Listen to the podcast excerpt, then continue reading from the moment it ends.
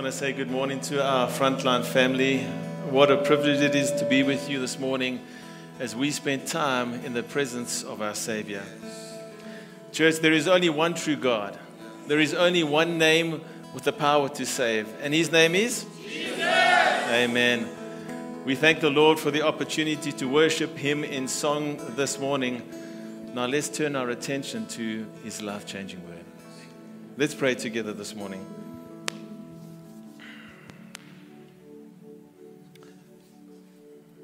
Father, we come to you today in the mighty and liberating name of Jesus.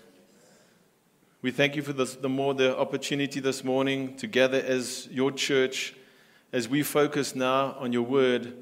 Lord, we ask that you would uh, not only bring us the knowledge that we need for life and godliness, but also, Lord, that you would prepare our hearts to be fertile and to be soft enough to receive it and to make it applicable for our lives.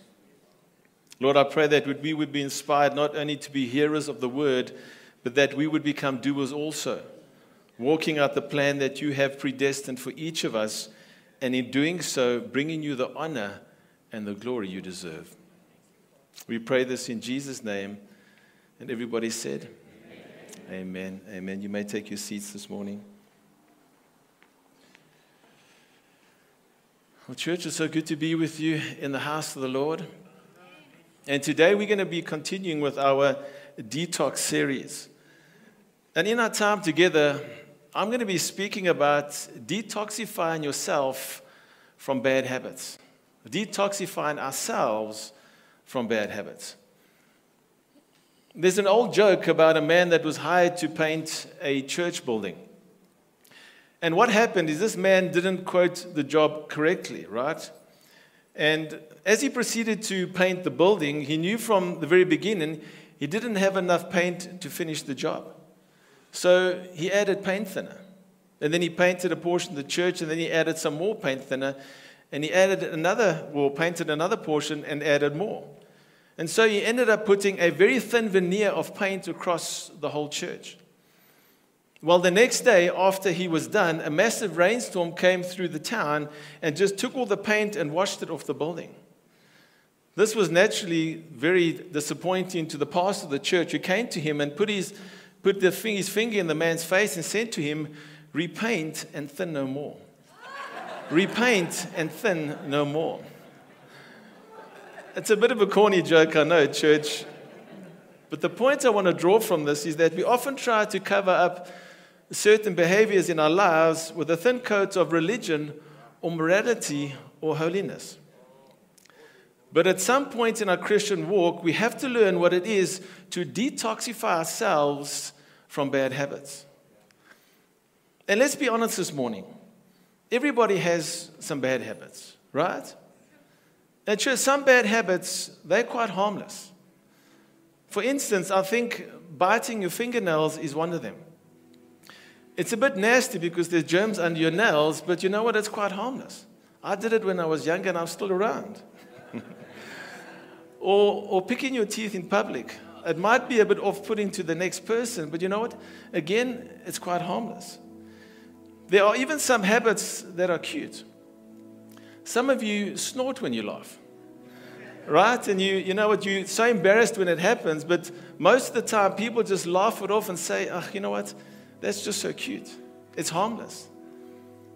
But, church, there are other bad habits that are very serious because they become addictive behaviors. They become life controlling sins, such as alcoholism, substance abuse, pornography, stealing, uncontrolled anger, etc., etc. These types of habits can dominate your life, ruin relationships, and destroy your destiny. And, church, something that you'll discover about sin is that sin never seems irresistible until you want to break free from it. Then you discover that certain behaviors have a very strong grip, a very strong hold over your life. There's a passage of scripture in the book of Colossians, chapter 3, that we're going to focus on today. And we're not going to exegete this passage in its entirety. There's too many verses, but we are going to extract some major principles You can go there so long if you want to.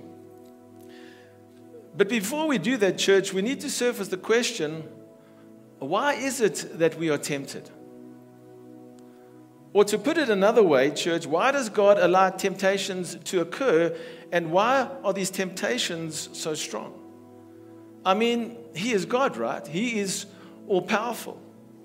Certainly could, if He wanted to, reduce the temptation in our lives or maybe increase our ability to handle them and easily overcome them. But you know what? He doesn't do that. He allows us to face them head on. But, church, one thing that you can be certain of this morning is that God never tempts us to sin. So we can never say at any point it's God's fault that we sin. It's never God's fault, right? It's always a choice that you make. Even if that choice has been made to the point where you are now controlled by that sin. God is never to blame. The Bible says in James chapter 1 let no one say when he is tempted, I am tempted by God. For God cannot be tempted by evil, nor does he himself tempt anyone.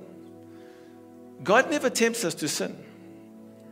However, church, God may lead us into vulnerable places. The Bible tells us that Jesus was led by the Holy Spirit into the wilderness to be tempted by the devil. So, what then, you may ask? Is there anything good that could come out of these temptations to sin? Well, church, there actually are some good things that come out of it. Let me explain. First of all, temptation tests our loyalty.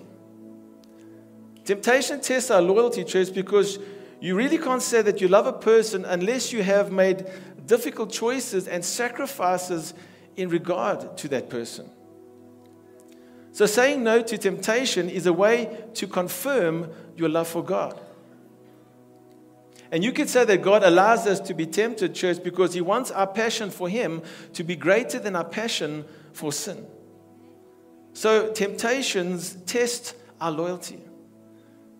And here's another benefit temptation transforms our lives. And I think that's what God is aiming for, church, when we're allowed to face situations that are greatly tempting to us. God is taking us there because He wants that to be a point of transformation. Why? Because He doesn't just want to deliver us from something, He wants to deliver us to something. And then not, only that, church, but temptations teach us certain things. They teach us lessons.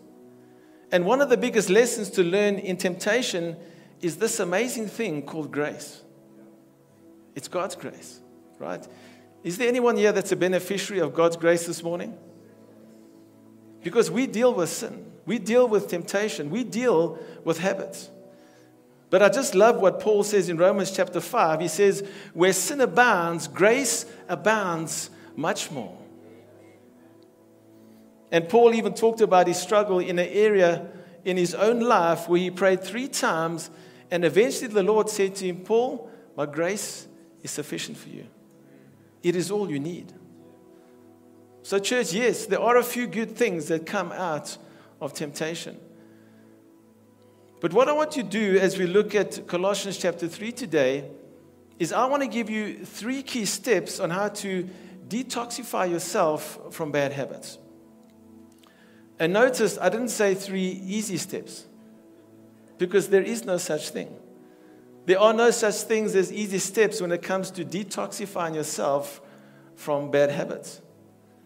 But, church, here are some principles that should really help us all. Number one, if you take your notes this morning, the first step to detoxifying a, a, a bad habit is to think clearly. It is to think clearly. Colossians chapter 3, verse 1 to 4 says this If then you were raised with Christ, seek those things which are above, where Christ is sitting at the right hand of God. Set your mind on things above, not on things on the earth. In other words, think clearly. For you died, and your life is hidden with Christ in God. when Christ, who is our life, appears, then you also will appear with him in glory. That's an amazing scripture, that. Now, church, there are several spiritual realities there that are listed. And these are really important for us to understand. And they are you died, you were raised, your life is now hidden with Christ in God, and when He appears, when Jesus returns, we will appear with Him in glory. Four realities you died, you were raised, your life is hidden with Him, and when He appears, you will appear with Him. Now, church, those are truths that are positional truths. They are positional truths. You haven't actually experienced them, they're not literal. They are all about identification. So, basically, what you need to know from this passage, firstly, is that you're dead. You say, I'm dead? I didn't even know I was sick. How can you tell me I'm dead? You are dead to the old life, the old you, the flesh life. The flesh doesn't dominate you, it shouldn't dominate you. You say, but Pastor, it does. I still battle with these habits. I still battle with these habitual sins. That may be true. But you need to know that positionally, you are dead to that. You see, the old Ryan died and was buried. You could say, even publicly buried on the day that I was baptized in this pond here. Right? That's what that was all about. That was a public declaration and demonstration that the old Ryan had passed away. That doesn't mean that you are actually dead and that you are literally dead. But it does mean positionally you are dead. And, church, you need to know that in God's mind, He thinks the same way. You are dead, not to Him, but you are dead to the old way of life. That's how He sees it. And that's how you and I need to see it. Right? That's where we are positionally. Romans chapter 6, verse 11 says, Likewise, you also reckon yourselves to be dead indeed to sin, but alive to God in Christ Jesus our Lord. So, firstly, you're dead. And secondly, church, you've come alive. You say, Pastor, okay, that's a bit confusing. First, you say, I'm dead, and now you say, I'm alive. Look at verse 1 again. If then you were raised with Christ, that's coming alive. Seek those things which are above, where Christ is sitting at the right hand of God. So, church, truth number one Jesus conquered death by resurrection. Can someone say amen? amen? And truth number two, it is that resurrection power that you and I identify with for power to overcome bad habits. He was raised, you were raised. So you are dead and alive. You are both dead and alive. It kind of reminds me of those old westerns that you used to, well, I used to watch anyway. And you would see the poster of this man stuck on, on a wall somewhere with quite a mean looking face. And it would say on that poster, wanted dead and alive. Wanted either dead or alive, right? But if God put out a poster for you, He would say He would want you both dead and alive. Why? Because He wants you dead to the old life, right? And alive to God, to the new. And, church, this is so important for us to identify with.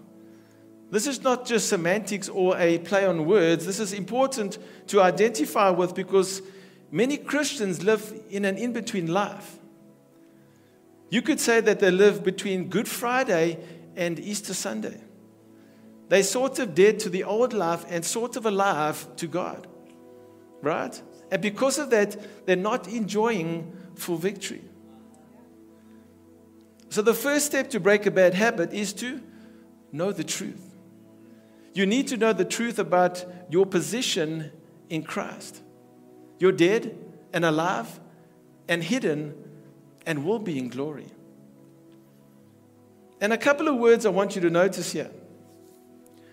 Verse 1 says, If then you were raised with Christ, which is a fact, Seek those things which are above, where Christ is sitting at the right hand of God.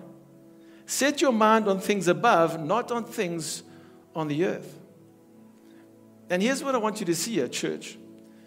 You don't get this from the typical English translation, but in the original Greek language, those two words, seek and set, they are commands, right?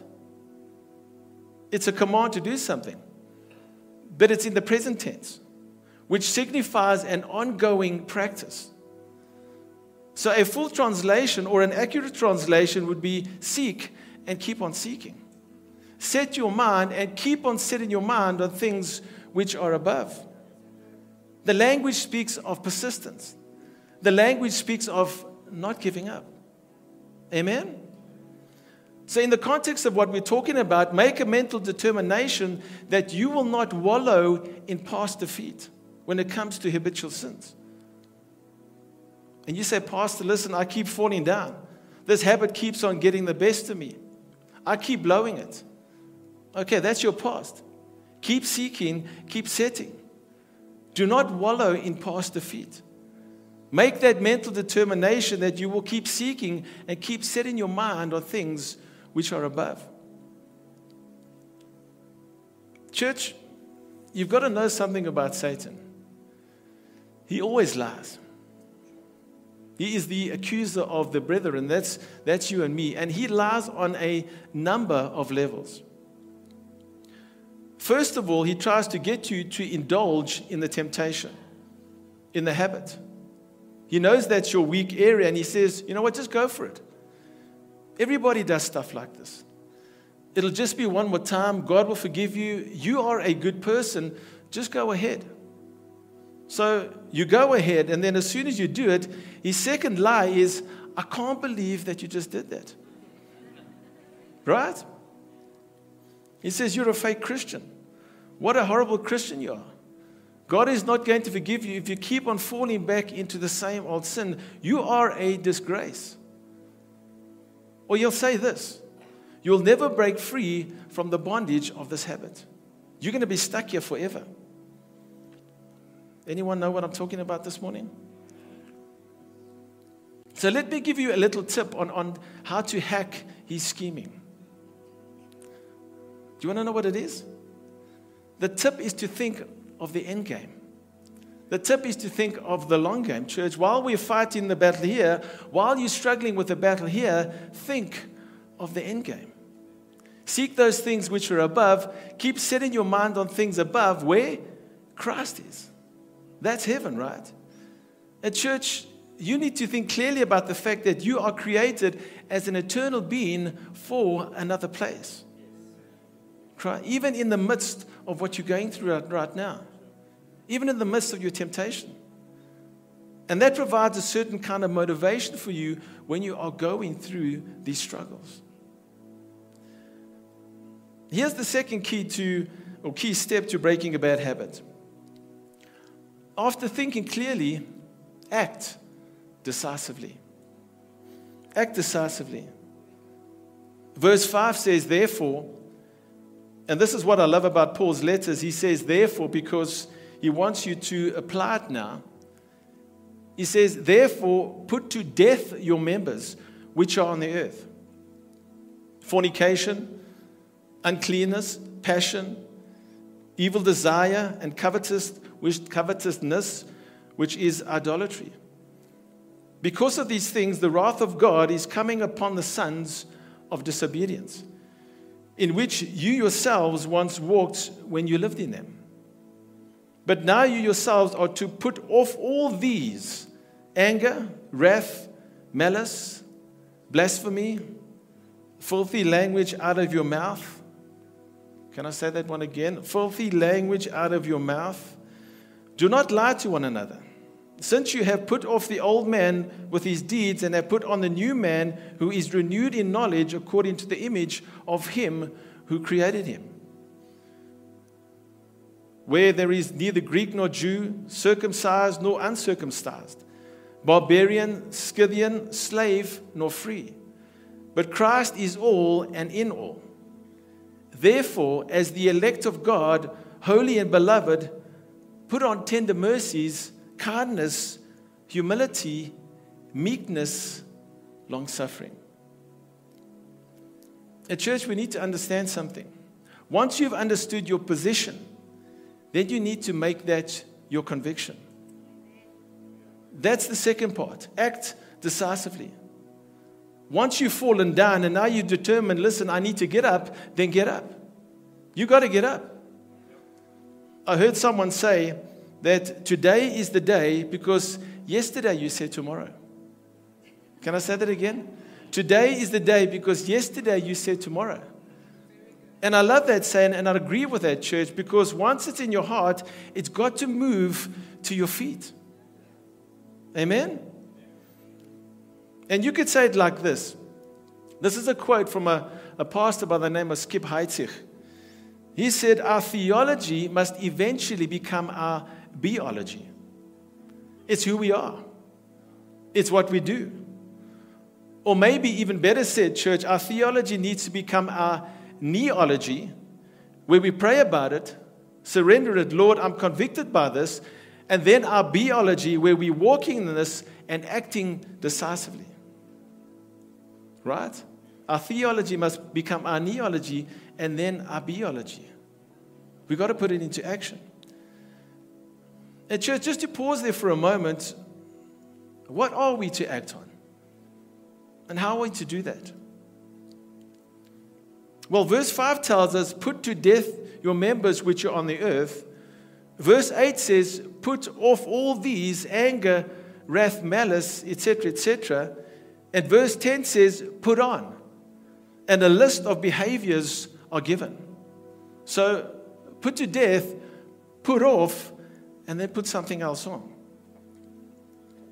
And, church, all of these are commands that involve our what? Our will. It involves our will, our decision making, our choices. Church, which shows me just by the very language that there's always an element of self control when it comes to detoxifying yourself from bad habits. And you may say, well, listen, that's the problem. I've done this so long, I've been involved in this so long, I've lost control.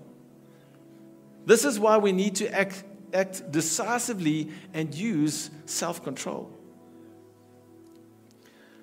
I heard this story about a pastor that was pulled over for speeding one day. And so he pulled over, the, the traffic officer walked over to the car, knocked on the window, and he said to him, Sir, you've been speeding. You've gone 35 kilometers an hour over the speed limit. You're almost at a, at a speed where we're going to have to arrest you, but give me your license. So the pastor was very embarrassed. He gave him his license, but just before he gave it to him, he tried to play the, the spiritual card. And he said to him, Pastor, know, he said to him, Officer, you know, Matthew chapter 5 says, Blessed are the merciful, for they shall obtain mercy. So the officer took the card, he went to back to his, uh, his van, he wrote him a ticket, and he said to him, we handed it to him very courteously. And when he handed it to him, he said, Pastor, by the way, John chapter 8 says, Go and sin no more. In other words, Pastor, it's not my fault that you're getting a traffic fine, right? It was your foot on the accelerator. You made that choice. So, church, why should we act so decisively when it comes to making certain choices? Because your choice can become your habit, and then your habit can become your addiction, and your addiction can become your lifestyle. That's why it says so strongly in verse 5 therefore put to death your members. Put it to death. And you really want to know, church, what is this a solution for your flesh this morning? Are you ready? Kill it. Right? That's what you've got to do. You cannot compromise with the flesh. You can't say, listen, I'm going to taper down a little bit, or I'm going to reduce it a little bit every day, and hopefully I'll get, I'll get through it. You put it to death. Because you see, God's answer is always the cross, it's always for those things to die. Let me remind you of something that Jesus said in Matthew chapter 5. He said, If your right eye causes you to stumble, gouge it out and throw it away. It is better for you to lose one part of your body than for your whole body to be thrown into hell. And if your right hand causes you to stumble, cut it off and throw it away. It is better for you to lose one part of your body than your whole body to go into hell. Now, church, that's very graphic language, right? If you think about it, just imagine trying to pluck your own eye out and throw it away, or cut off your own hand. It's quite gross, right? But you see, that's the whole point. That's how we should think about sin. It's gross, it's vile, it's destructive, it should shock us. Now, when Paul says, put to death your members, or when Jesus says, pluck out your eye or cut off your right hand, they are not promoting amputation surgery. Just by the way, because the problem is never the hand or the eye. The problem is always the it's the heart. It is the heart. So the point of this church and the point of what Jesus said is that we should deal radically with sin. Cut it off, put it to death. The apostle Paul even writes to young Timothy a young man who is tempted by the world, and he says to him, Flee youthful lusts. In other words, run away from them. And, church, sometimes the best way of escape from temptation is your own two feet. Can I say that again? Sometimes the best escape from temptation is your own two feet. Joseph found that out when Potiphar's wife tried to grab him and said to him, Come to bed with me. And it says in the book of Genesis, he actually ran out of his clothes. He ran away naked, but at least he ran away. So when you're in a temptable situation, here's a tip get up and get out. Sometimes the best solution to temptation is evacuation. Just walk away. And you may think, listen, you know what? That's just rude. You mean I must just get up when I'm in people's company and, and I might be in a situation that may tempt me? Yes. You have my full permission. Be completely rude if it's going to keep you from falling. Church, whatever it is, whether it's a place you're going to, or people you're visiting, or a site that you're browsing, or a social media app that you are frequenting, you can still have the opportunity to run away, keep as much distance as possible or switch it off. And look, the truth is, we are exposed to so much in our society today so much entertainment and so much sensuality.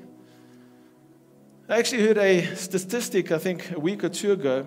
There's something about the amount of access the average person has these days to things like YouTube and uh, Netflix, the amount of sensuality that we have access to in one weekend is more than our grandparents would have ever have had in their entire life. When you think about it, that's, that's quite alarming. So we're exposed to these types of things, church, but you and I still have the control to either run away, keep as much distance as possible, or switch off that which tempts you. And when you think about it clearly, church, the best way to fight these temptations is to get involved in something completely different right? If you're walking in a certain direction, you know you're heading towards sin, change that direction. Go somewhere else. Start seeking and, and setting your mind on things above. And quick question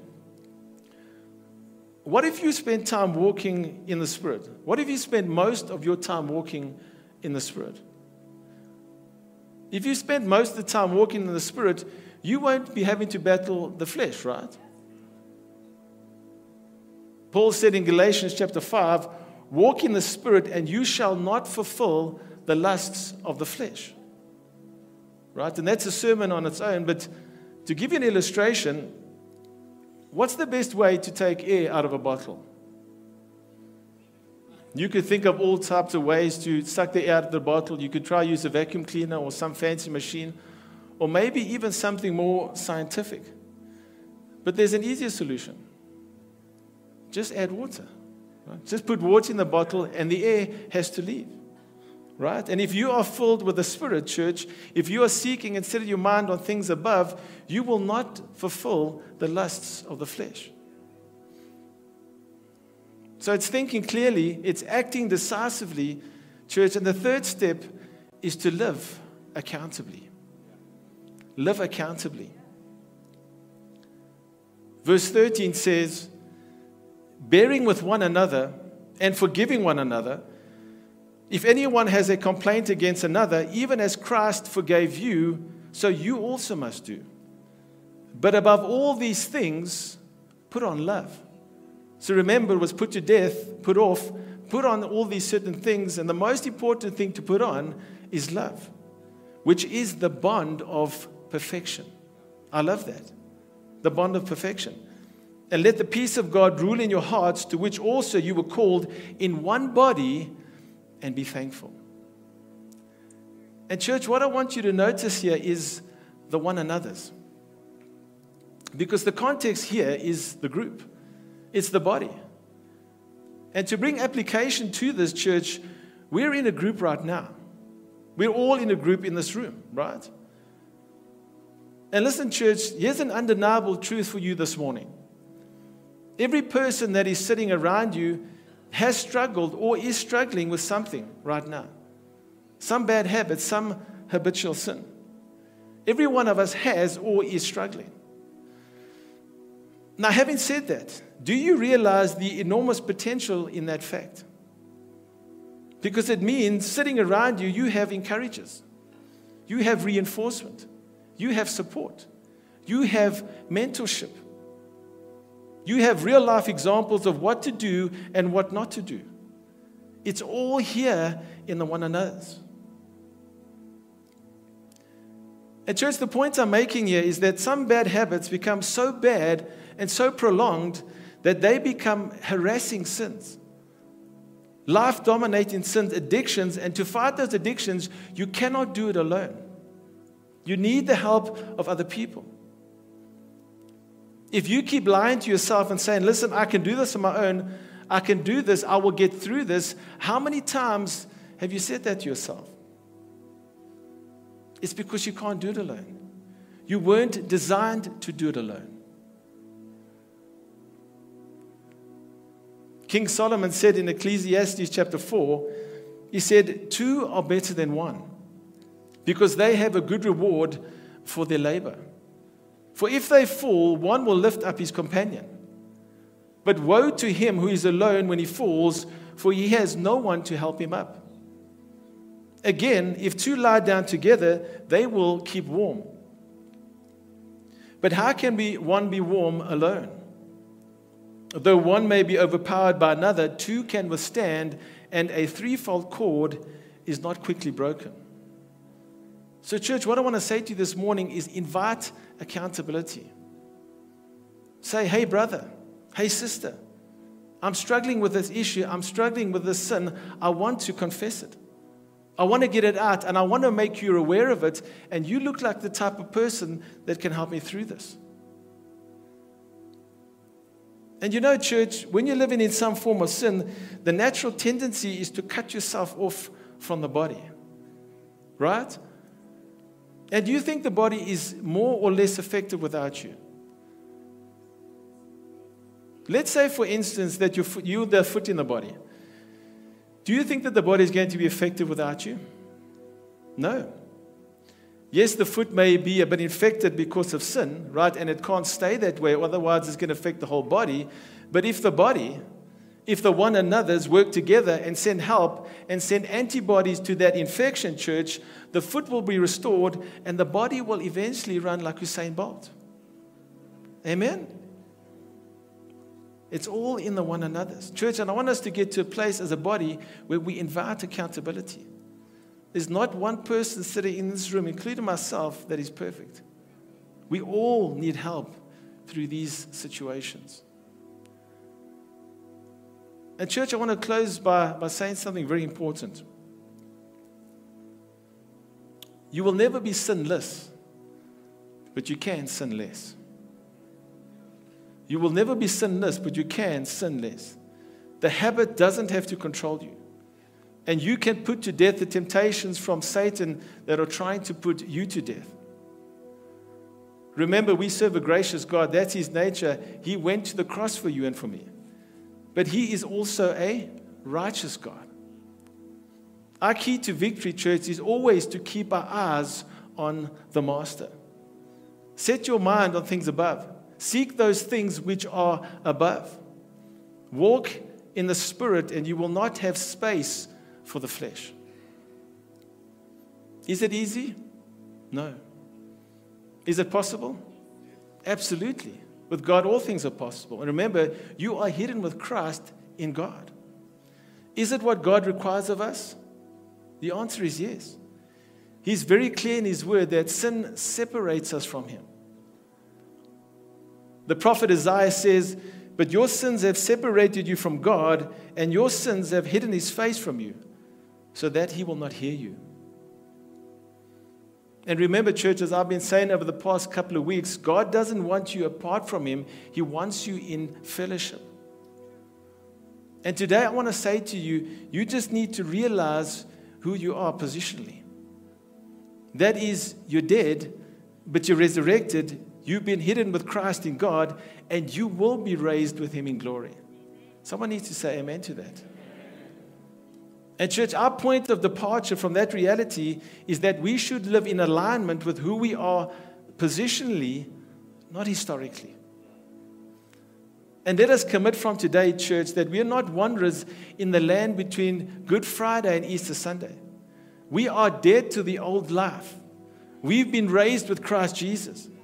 We've been hidden with Him in God. And, church, we will. We will be raised with Him in glory when He returns. Can I say those four things again? And after each of those points, can we say amen? Because this is important. Church, we are dead to the old life. Amen. We've been raised with Christ Jesus. Amen. We've been hidden with him in God. Amen. And we will be raised with him in glory when he returns. And I want to say to you today don't be fooled by the devil's lies about who you are and about who he wants you to become. You just remind him about his future that he's going down. And while you're at it, just remind him that you're going up when Jesus returns. Amen?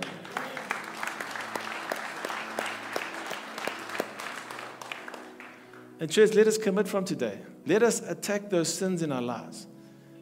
And what we need to do is think clearly, act decisively, and invite accountability. Could I ask the worship team to come up? Can we give God all the glory for His word this morning, church?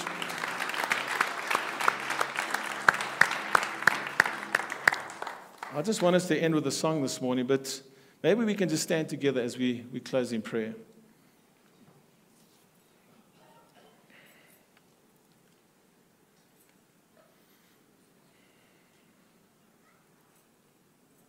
Let's bow our heads. Raise your hands to heaven this morning. Father, we just want to thank you for your word this morning. We thank you, Lord, for what is above. We want to thank you for the one who is above, the one who is above our situations, the one who is above our temptations, and the one who is above our struggles. Lord, we are so grateful today that your grace overflows our sin. We are so grateful that where sin abounds, grace abounds much more.